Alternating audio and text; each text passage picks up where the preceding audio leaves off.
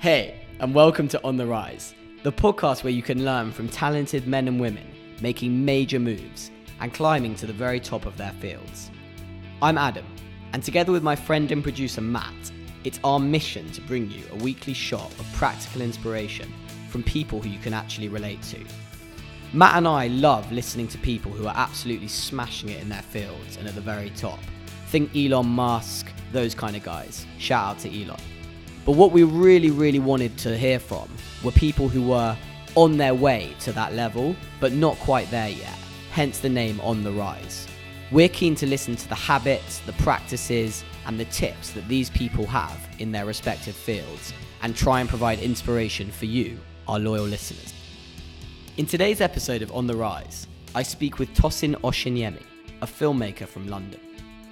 Tosin is a graduate of Birkbeck University, where he studied philosophy, and also the acclaimed Met Film School in London, at which he specialised in practical filmmaking. He has produced two short films, Rubicon in 2014, and most recently Stapleton, which was released this year and is currently being submitted to a host of film festival judges. Since we recorded the podcast, we learned that Tosin has been nominated for an award at the Portobello Road Film Festival. This is an amazing achievement. Tosin has an encyclopedic knowledge of film and is a real student of his craft. I hope you enjoy the conversation as much as I did. Again, Matt and I, as with some of our previous guests, we could not believe how much Tosin cared about film and how his passion shone through everything he did. He spoke to us about how important it was to understand the realities of being a filmmaker, i.e. it's not all glitz and glamour, it's not all film shows and kind of red carpets. There's a lot of solitary work, there's a lot of inspirational work that you need to do in terms of watching films and getting to grips with different types of cinematography. I found the chat absolutely fascinating. Tosin's actually a friend of mine, so I knew him before, but I saw him in a completely different light during this chat, mainly because his drive and kind of passion for what he does was actually pretty amazing and startling. I hope you enjoy the show, and as always, please get in touch with any questions or comments. Our Instagram is ontherise_podcast. Cheers, and I hope you enjoy the show. Tosin, welcome to the show, man. It's so good to have you here. Thank you. I'm super. You know why I'm super excited? Because we're friends outside of this whole podcast thing. Yeah, and no doubt. You know, it's good to have someone who I call a friend, and find out a little bit more about what they do. So you are you're in the film game, and I'm quite keen to understand from you. You've always been passionate about film, but when did that passion turn into something that you were taking a bit more seriously? Fair question. I think there's a kind of this nascent insecurity that can kind of come from when you're reading these Wikipedia articles and Scorsese and everything on this and stuff. Their dad gave them like a Super 8 camera when they were like 5. Yeah. Or Spielberg is blowing up train sets when he's like 6. I mean, I wanted to be a neurosurgeon for a really long time. Really? It was only until I did biomedical sciences, my first degree. Didn't finish that. I remember getting my That's exam. When you know someone's smart when they say my first degree. Well, unfinished degree. I got to qualify it because I remember so clear. I got my exam timetable for a year when I was doing no work. I had no idea why I was even doing this thing. Just entertaining everyone else, I guess. Yeah. And I got my exam timetable and I just looked and I was like, I mean, it's just no way. Uh-huh. I can't possibly do it. So I dropped out. Weird experience dropping out, didn't really tell anyone, didn't tell my parents or anything, just kind of moseying about London aimlessly, but watching a lot of movies. And had you always been passionate about film then? I always loved movies. Yeah. I always loved movies, but movies inhabit a really interesting space in culture, in this kind of I think everyone remembers or maybe remembers that first moment when they realise these are made by people. Do you know what I mean? We all watch these things. We all have memories of maybe whatever you watch at Christmas, whatever you watch kind of on the play. I mean, we have all these screens in our lives. We have movies that have a lot of significance for memory. But then you're like, well, someone wrote this. One day someone actually did do this. Yeah. So then I went down that rabbit hole, and I thought one day maybe I could do this. Why not? I really enjoyed being that person that people would ask what they should watch. And yeah. I don't know if that's narcissistic, but I mean, I enjoyed people calling me up being like, Tosin, we're chilling. Like, what should we watch? We're in this mood. We're in that mood. Yeah. Go through the catalogue. Well, I think it's interesting because you're almost like that authority figure from day one, and then you're using that position and that, you know, you call it narcissism, but I think that I think it is good to have friends who you can call on who are interested in one thing, and they're like the goat on that kind of space. Yeah, it's a nice feeling for sure. Yeah. It makes you feel that it makes you feel like you know something, and like you know, sure. It's so easy in the modern world to sort of I know for me for sure to bumble along and do things and feel like there's kind of this level of pretense. You know, how does the saying go? Like in the office is like you fake it till you make it. You know what I mean? It's quite nice having this one pocket of things that I don't really feel like I'm faking. Yeah, which feels nice. And when you had in your mind that you've got this interest in film, you're kind of you're a bit of an authority on film just naturally because you watch so many films, I presume. When then did it get to the point where you're like, okay, like I can pursue this as a career, or I'm going to take this a little bit more seriously? Kind of I'm interested in that moment, because I think a lot of people listening they might have an interest in film or photography or fashion or whatever, but how do you cross that threshold of kind of getting a bit more serious, I guess? I would say, so in my personal sort of situation, there's a kind of a perfect storm of the fact that I am an unabashed optimist. This is my preferred way to frame all things. And then I've got like very vivid imagination and a big romantic, and all the things I push together. There was just a point when I would imagine myself as someone who made these, as someone who like told these kind of stories, and I had nothing to do. Like I said, I dropped out, and I would imagine myself, and I'd read these biographies and all these things about these people who've done this stuff.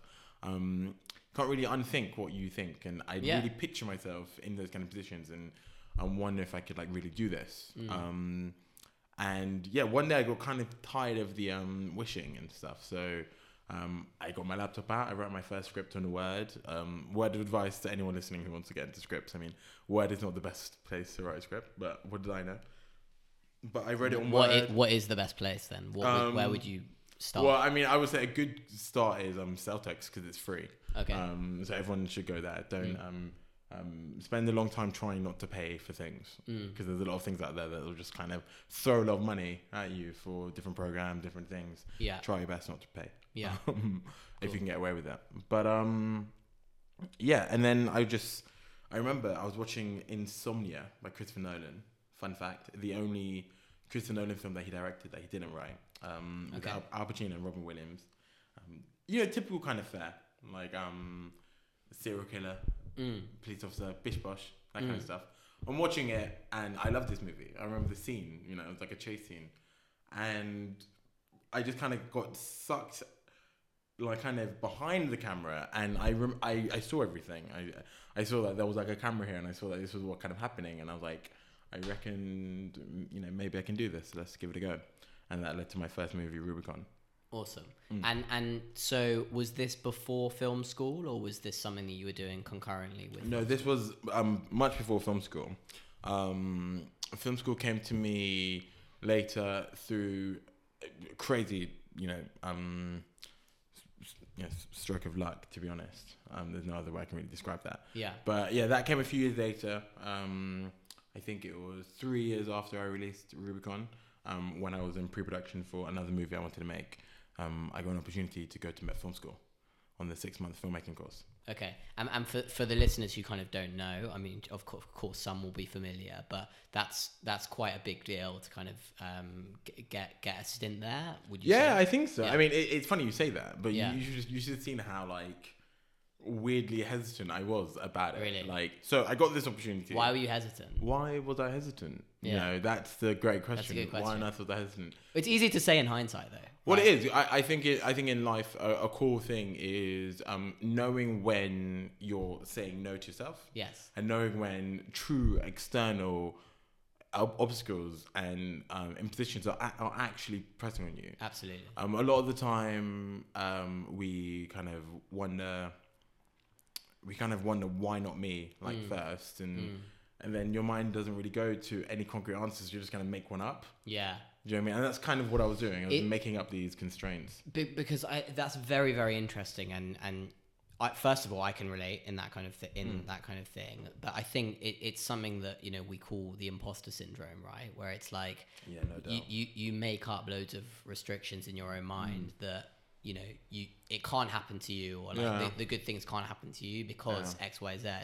So I guess, because that's always going to be there. That's a very human thing to feel. But for the listeners who, you know, are listening to you and they're like, well, this guy, like, he's done it, but he also had some of those fears and those restrictions. How do you push through those? How do you barrel through those in the first instance when you haven't when you've got that in the first instance, when you haven't got, you know, a project behind you or you're just starting out? I suppose a lot of the like any insights I can kind of give, you know. I'm a firm believer in kind of searching through the cliches. Yeah. Those kind of weird tidbits that have remained in our society for ages. Yeah. Because they're there for a reason. Most often they're true, you know? Yeah. Something too good to be true, it probably is. Never forget that. Do you know what I mean? Mm-hmm. These kind of small things. You know, the correlation between hard work and luck. Why is it that people who work really hard seem to get very lucky? Yeah. There's obviously some sort of link there.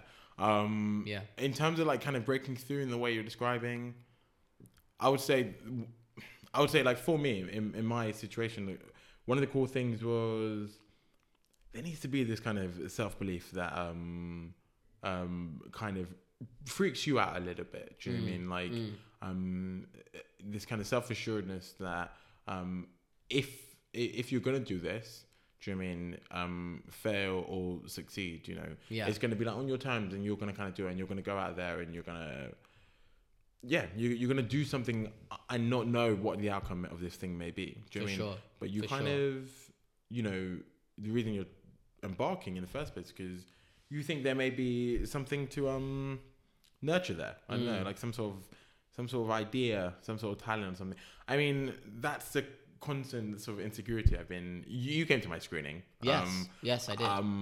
A big thing I was talking to with a lot of my friends was you have this insecurity of people got to your screening. People like, oh, how was the screening? Like, yeah, it was really good. Like, oh, what did people say? I had a really good like reception. I mean, what are they going to say?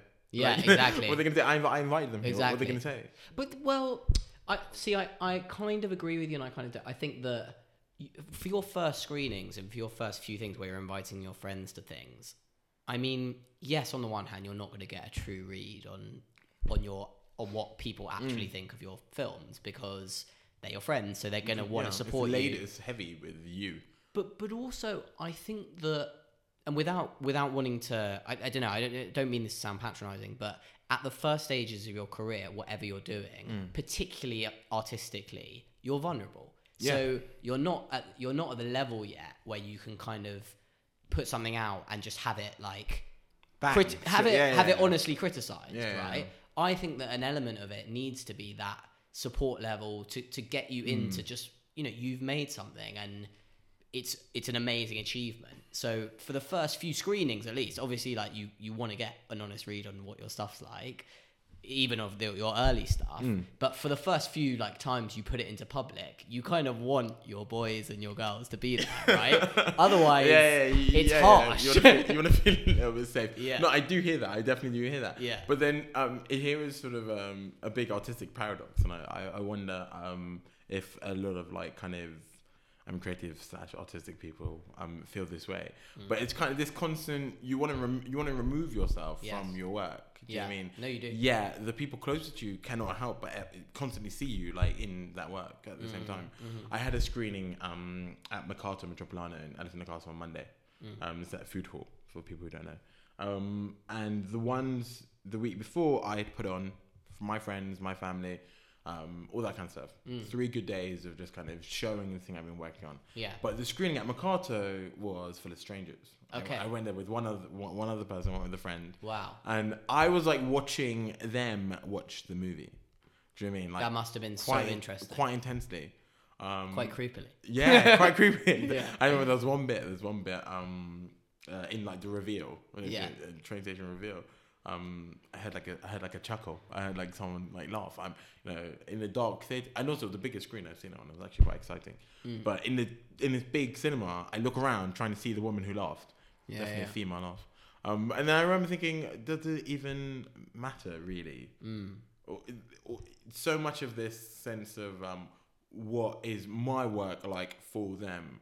Whereas the truth, number one, they didn't know who I was. Yeah. Do you know what I mean? Only I knew who I was. Yeah. So I'm sitting there and I'm chilling, and you know, I'm getting all kind of insecure about this or that. I'm like, they have no idea who you are. So that's one level of relax. But the second being that, why else would you do this if not just kind of to give it away, and let the person chuckle in that scene that they're probably not meant to chuckle in. And that's interesting because so there's a couple of things I want to go back to something you said before, but on that point, so you letting go of what people think and what the reaction is going to be, that must be quite challenging for someone who hasn't done that many iterations of a project, or you know, maybe it's your first, second, third project. How do you not like overthink and micromanage? But to be honest, people? I think I don't really view them as too separate from my life at large. You know, this feeling of like worrying about like what other people think about anything. Because let's be honest, art is just an expression of you. So it's like a piece of me that's just I've put out there. Mm-hmm. But if we're just taking sort of your perception of you or piece of you, we worry about like what people think. 100%. But then that's all ego. Do you know what I mean? It is. That's like totally it. And egos is the thing that gets you like thinking that, oh my God, people have noticed this, people think that. Yeah. But we all know the secret truth. The secret truth is, like you. Tell me. Everyone else is actually inward. Yeah. Everyone else is actually focused inward. Really, truly, they're focused on what they need to eat for dinner, what they need to do, and that's a kind of constant oscillation, is to know that is a fact. Yeah. And to kind of quell your everyone's constant worry about like other people. Yeah. So I think that kind of feeds in part and parcel. I try and have it in my normal life where I try and like relax my ego and not worry too much about, you know, everyone else, what's going on. But it transcends into film the same way. I just need to like not really worry about it too much. It's definitely a discipline, because I think, you know, first of all, on the ego point, like there's a lot that is beneficial from indulging the ego. No doubt. Like, you know, in many ways, you wouldn't have all the great art that you have. Yeah, were it not for, you know, people it's something to kind wanting of be to be proud of stuff and, you know, wanting to put stuff out. So, but then also there's the negative, which we just discussed. But in terms of your kind of process for quelling that, for kind of putting that down, relaxing, I guess, for the listeners who are maybe holding themselves back because of ego or overthinking too much what their art's going to be perceived as, do you have like processes that you do? Like, do you meditate? Do you walk? Do you do exercise? Kind of things like to help you? Well, I actually I walk everywhere. Yeah. Walking is... That was a loaded question. I know you do, but I want people to know. I walk everywhere. London, great city for walking. And I do meditate, I would say. But I would say... By the way, we're big walkers on this podcast. Matt, okay, nice. Matt also, producer Matt, loves a walk. Nice. I adore walking. I think it's brilliant. It's the best. Yeah, it is. It's the best, and it makes you really realise that it is such an efficient like mode of transport, especially in London, central London. Like, before I start walking, if you go on a tube map, you think all these things are accurate depictions of how far, but they're not. You know, it turns out, you know, Holborn is not very far from Russell Square. Yeah, you know, it just happens to be so. Yeah. You start walking around and you can actually get about pretty easily. Yeah, but I would say it's very hard for me to say what would kind of work for someone or like what would kind of go well. But I think I alluded to it before. I mean, if you really want something, if you just want to. The thought needs to be exciting that if this is actualized, this kind of dream you have, this idea of yourself you have, do you know what I mean? If this thing becomes reality, that fact alone needs to excite you. Do you know what I mean? I get very excited about this idea of myself making, like, you know, all these different kinds of movies. Yeah. Do you know what I mean? Yeah. That must be a drive as well. Well, it is, and it goes like both ways. I understand that, you know, it's very difficult, and, you know, any jabroni on the street can be like, I want to be a director. Yeah, you know? I get all those things. Yet, just personally, when I kind of go back and go into my mind and I imagine all the ways things can kind of be in the future and things that I like want to do, I get too excited to kind of leave that alone. So you got to give it a go either way. But at the same time, you know, we're practical people, we're honest people, do you know what I mean? If anyone wants to get into film, it is an expensive hobby, I must let you know. Yes, that's an important point. Without a doubt, do you know what I mean? And I do think... What are the expenses are kind of production-led and kind of... Yeah, well, I actually think, I think it's funny using the word like expense, I should use the word cost, because in life there are many different types of costs. Well, you should really use the word investment. Yeah, you're right. Because you're right. Investing you into, the project. Without a doubt. And if you don't invest in like your own fire, really, do you know what I mean? I constantly think this. Yeah. If I don't invest the X amount to make Stapleton, the X amount to make Rubicon, I mean, how am I really going to sort of let Mrs.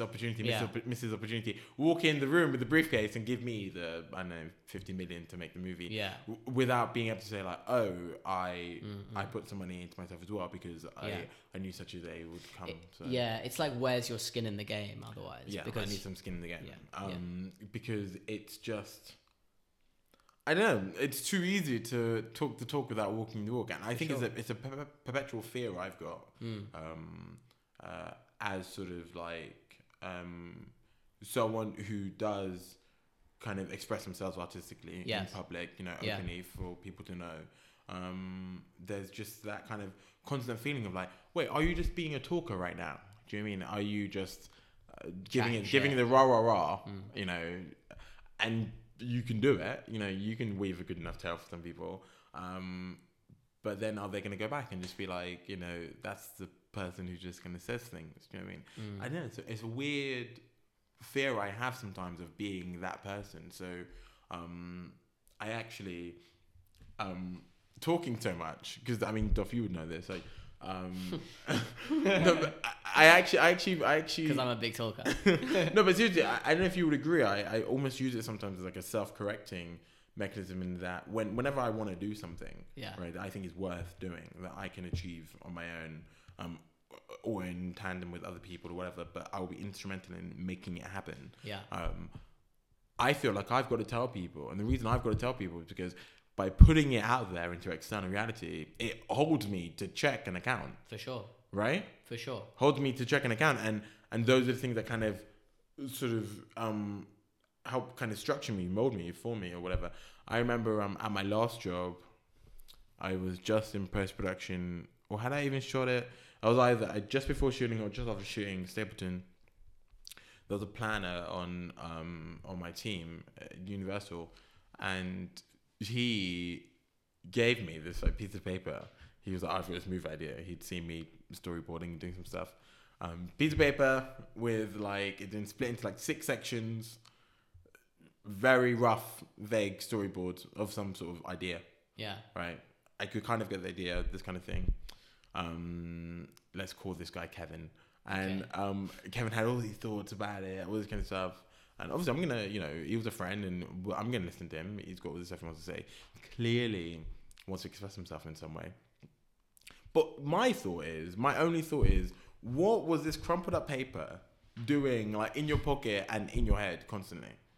Like, you know, if you weren't sharing it, but maybe he didn't want to feel vulnerable for sharing. Well, that's the thing. It's kind of then we ultimately get down to sort of what we were talking about before about saying no to yourself. Yeah. Do you mean like it's just so easy? Yeah. I think what's it? So in terms of what's very interesting for me is your visualization process. So you visualize the end goal, and it reminds me, I'm gonna be egoy and kind of name drop a book, but it reminds me of a great book called The 7 Habits of Highly Effective People. I don't know if you've read it. It's an amazing book, so listeners, please read it. It's by Stephen Covey. The late Stephen Covey. And in that book he talks about, you know, you need to in life, because we're here for such a finite amount of time, mm-hmm. you need to visualize the end. So yeah, really, yeah. And in the book, he talks about visualizing your funeral and what you would say to yeah. people at your own funeral, yeah. right? And it's super like nihilistic. Yeah, like, it like grounds you very much. But and I'm not kind of saying that, you know, we all should always live by this, but it's a very interesting exercise because it makes you kind of think of yourself where you want to be. And I think that's what's so interesting about you. You, even though you're kind of burgeoning in terms of where, you know, you're just starting out and you're kind of, you've got a few projects and you're like making moves, whatever, you're carrying yourself and you're imagining yourself further down the line. Mm. And I think that's so key for people to listen to that, because it's like, it's all about the perception that you have for yourself and how you visualize things. No doubt. I couldn't agree more. I thought you were going to be like, no way. No, I could not agree more. I think... Yeah. You heard of the saying, don't dress for the job you have, dress for the job you want. Yeah, for sure. Right? This idea of presentation.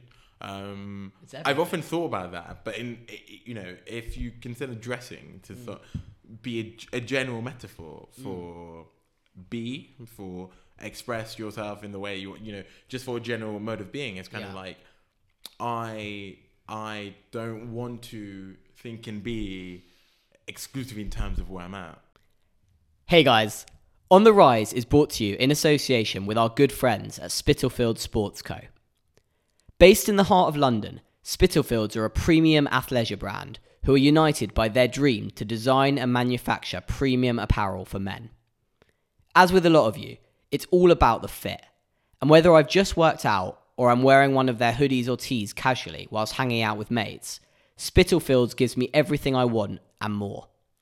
Check out their website, Spitalfieldsports.com, and as friends of the show, you're entitled to a 20% discount on your first order using the offer code ONTHERISE20. Cheers and enjoy. So we're also going to talk about the actual realities of what it takes to create something from having it in your head, mm-hmm. and I guess cutting through the bullshit of what people think making a film's like, what people think being a film producer and film director is like, and what it's actually like.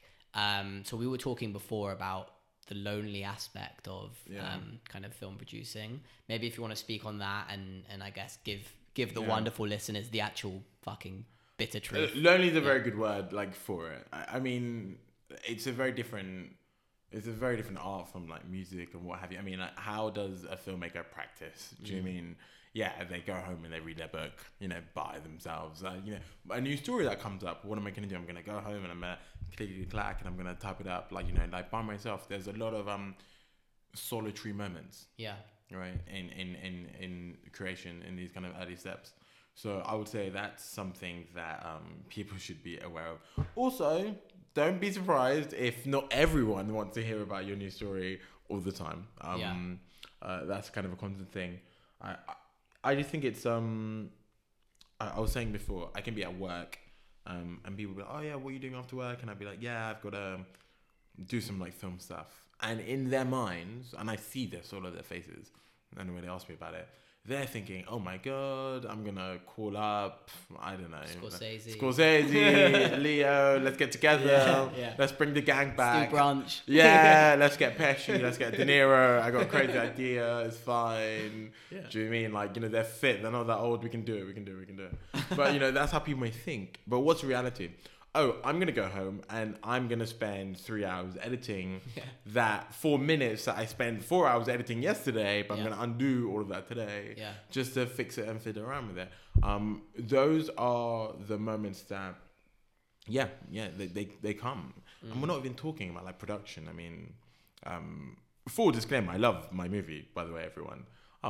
But production was tricky. Yeah. Do you know what I mean? Dealing with the public, it's all outside. Very windy day, all these kind of small things, carrying you and your crew through the day, through the cold, all this kind of stuff. But as funny as it may sound, the highest moments emotionally when I do this are initial conception when I've got like an idea.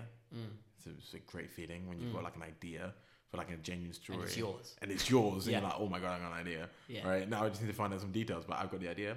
And when you have actualized that idea and you're in the back of a cinema having a screening, I feel a bit nervous because we were friends and family there. But you remember, and it makes you think back to when you had the idea, and now the idea is here, expressed in the form you decide.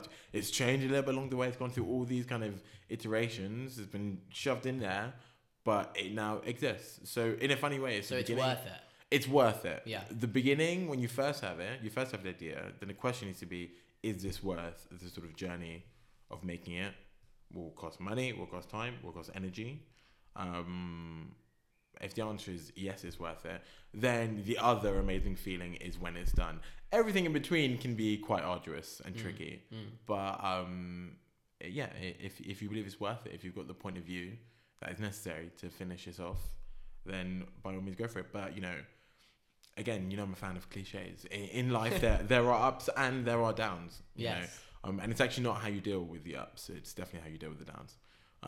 So when you find a good way of dealing with those ups and downs, you realize you can kind of ride that wave and see it through to the end. Okay, so as you know, dear listeners, at On The Rise, we like to give practical advice. We like to end our shows with a bit of kind of practical advice based on who the guest is.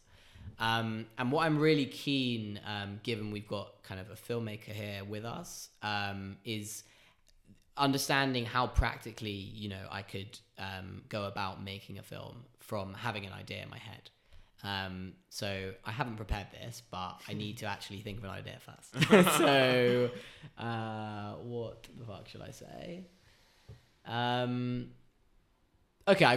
Okay. So for the listeners who don't know, I'm moving to China. I'm moving to Beijing, which is exciting for my work. But I think that were I to want to make a film about that decision process and kind of, you know, leaving my family, which I'm going through at the moment, right? Mm-hmm. How would I bring that to fruition practically? And I guess kind of listeners at home, if you've got a similar idea, or not a similar idea in terms of going to China, but a similar idea you want to make into something, how do you kind of make that happen? So Tosin's gonna hopefully give us some advice on that. How would you make that happen? Not to put you under pressure. No, it's fine. How would you make that happen? Well, I guess, you know, first thing is first, you got to make the idea in whatever form it is, the story you want to tell. You got to make it worth it, right? You may have some sort of general emotional kind of through line. I'm like, yeah, I'm leaving the country, I'm leaving my family and everything. You've got to find the story within that, right? Finding a story is one thing, then you've got to find the best version of that. And basically just find a way that makes that worth it. Okay. And then now you're off to the races. Now it's when you say worth it, do you mean what we were talking about before? Like worth putting the time into? Okay. Worth, you know, laying out for all those costs. Yeah. Financially, emotionally, you know, socially, you know, with your energy. Yeah. Yeah. Is it worth the cost? Okay. Right? That's actually where you got to start, because once you've kind of ironed that out and it is worth the cost, then all the practicalities of actually telling the story. So that's before you put pen to paper. That's just like you thinking. Is you thinking helps? Pen and paper will definitely help. Yeah.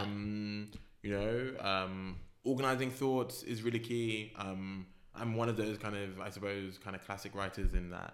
What about notes? Yeah. You know, you never know when you're going to have your best ideas. I never take this stuff for granted. Do you know what I mean? Like, look, R.I.P. John Singleton, but John Singleton's first movie was Boys in the Hood, and it was downhill from there. Great film. Boys is an amazing movie. John Singleton did not know Boys would be the height of his career.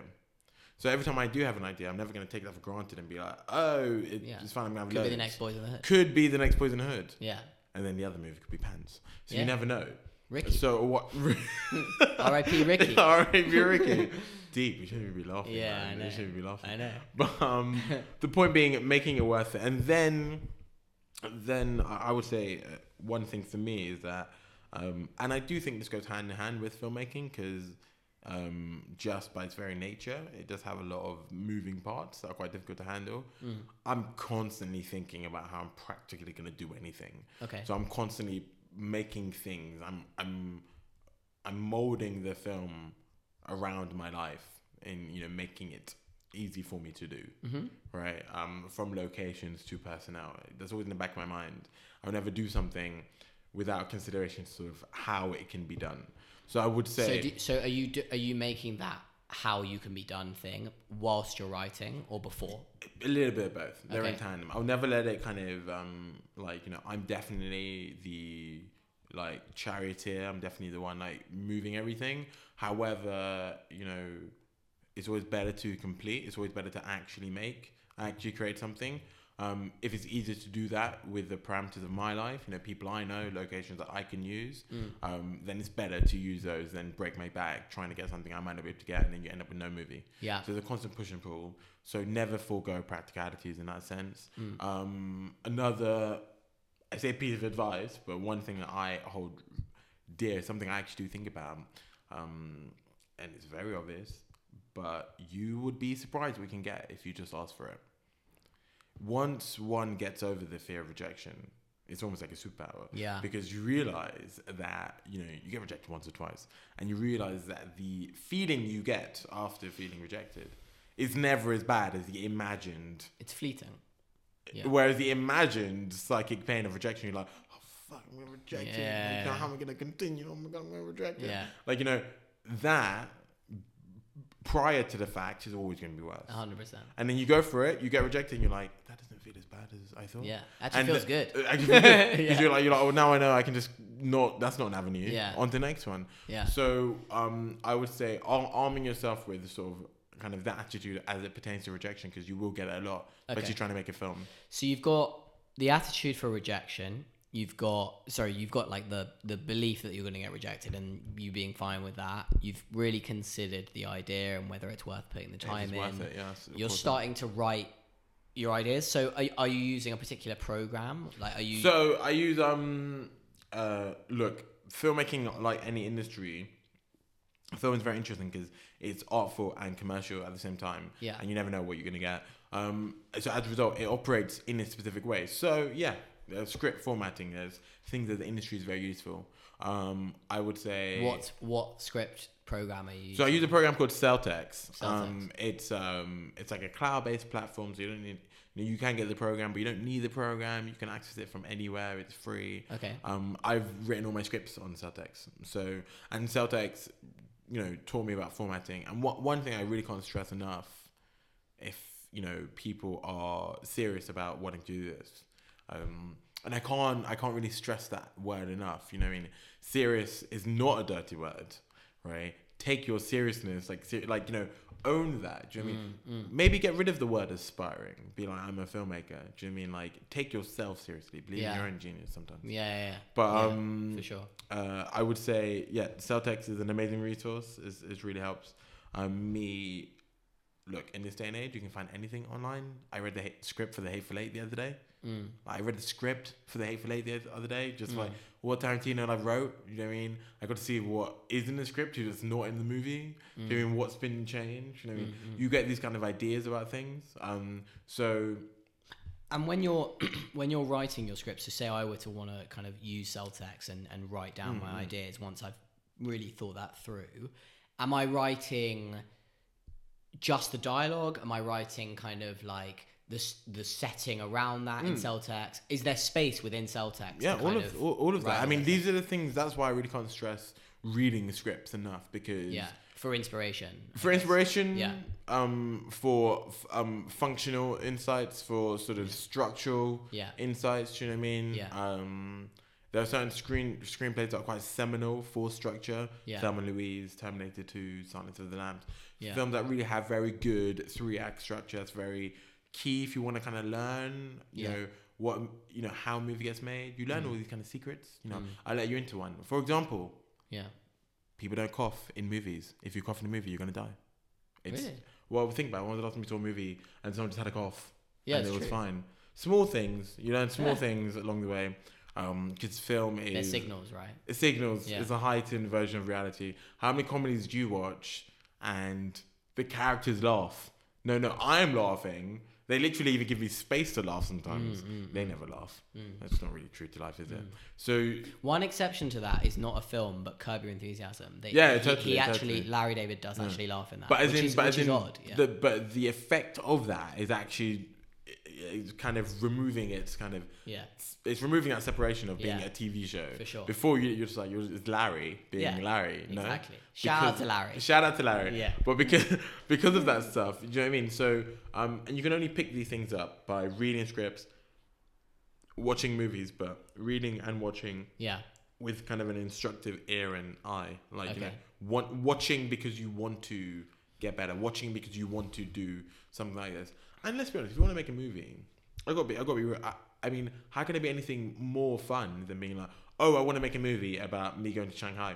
Now I'm going to watch all these movies about people also having culture shock and do, you know, research. Lost in translation. That research kind of period. Great. Yeah. Enjoy that. Awesome. Enjoy that. Take that seriously.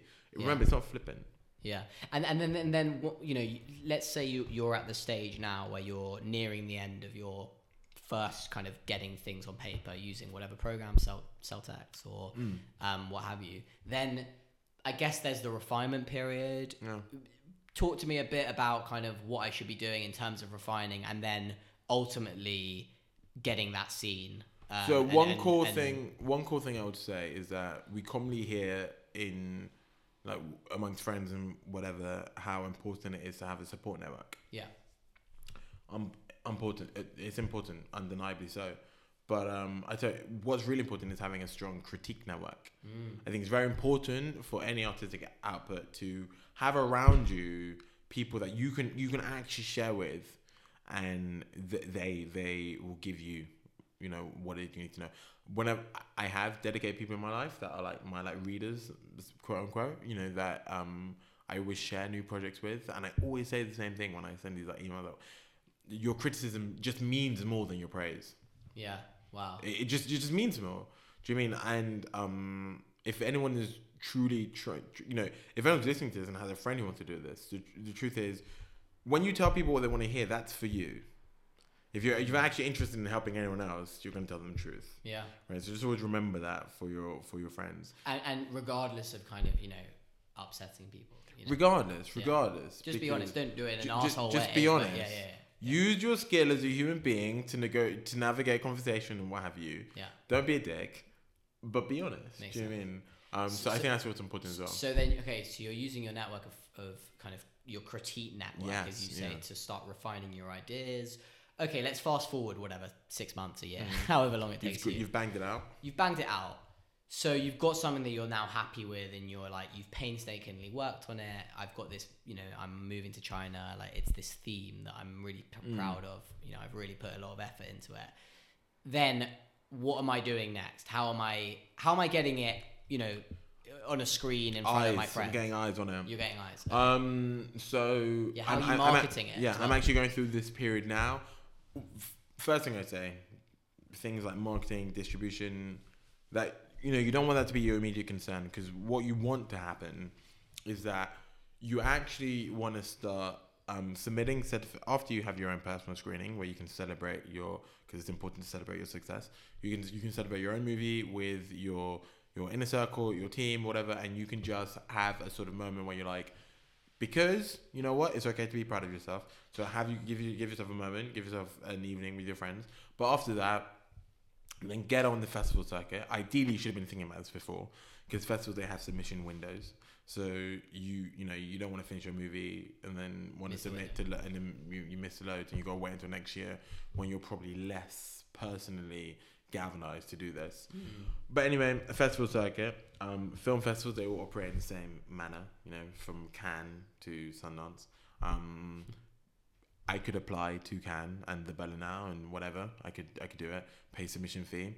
All that means is that my film then gets reviewed. If your film gets picked up, then it's part of the selection, part of the general selection of people coming to this festival. If your film then it's also selected by the jury for to be in the running for competition, then your film is in competition. I'm sure you guys remember those posters with the wreaths next to festivals. Who's in the audience when you go to these festivals? Agents, producers, distributors, marketers. Yeah. People who will buy your movie. Studio heads. Whatever. Yes. Those people are at the festival. Yeah. Cannes Film Festival is essentially a marketplace. That's why it's always good to keep your eye on what wins the Grand Prix at Cannes, because it'll probably be bought up by one of the big six, and then we'll probably see it in the cinemas in 6 months' time. Yeah. So big six are the big six studios. Big six studios. Yeah. So you got your Paramount, your Universal, your Sony's, etc. Yeah. Your Foxes. Yeah. But so get out to festivals. Look, festivals have submission fees. They range from like £15 to like £80 or whatever. Mm. Conversely, they also have prize money ranging from £500 to like £9,000, £10,000. So it does vary. But a lot of them are free. But I would say, when you've done your thing, get it out there. Mm. You know what I mean? You'd be so surprised how many Facebook groups, film clubs you'd find out about that you can email them, and maybe they'll show you a short film and you'll get on the program. Mm-hmm. And then you know, before you know it, you're in the habit of people watching your short film. You're in a habit of showing it, exhibiting it, and then you can get rid of aspiring. And before you know, you're actually. And then sky's the limit, I guess. Sky's the limit. So Tosin, thank you so much for coming on The Rise. It's been a pleasure, man. Like I think it's been fantastic. The conversation's been great. Where can people find out more about you, more about your art, and kind of connect with you after the show? Cool. So I have a website. You can find everything on there. I'm www.mroshinyemi.com. Awesome. Well, listen, good luck. Thank you. And, you know, keep on plugging your art. It's inspiring to talk to you, man. Thanks, guys. Howdy, campers. Thanks so much for listening to On The Rise. We hope you enjoyed the show as much as we did creating it. Don't forget, you can get in touch with us via our Instagram page, ontherise_podcast, for any suggestions for future guests or topics, or any thoughts about cities you want featured after season 1, which featured London. Thanks again, and see you next time.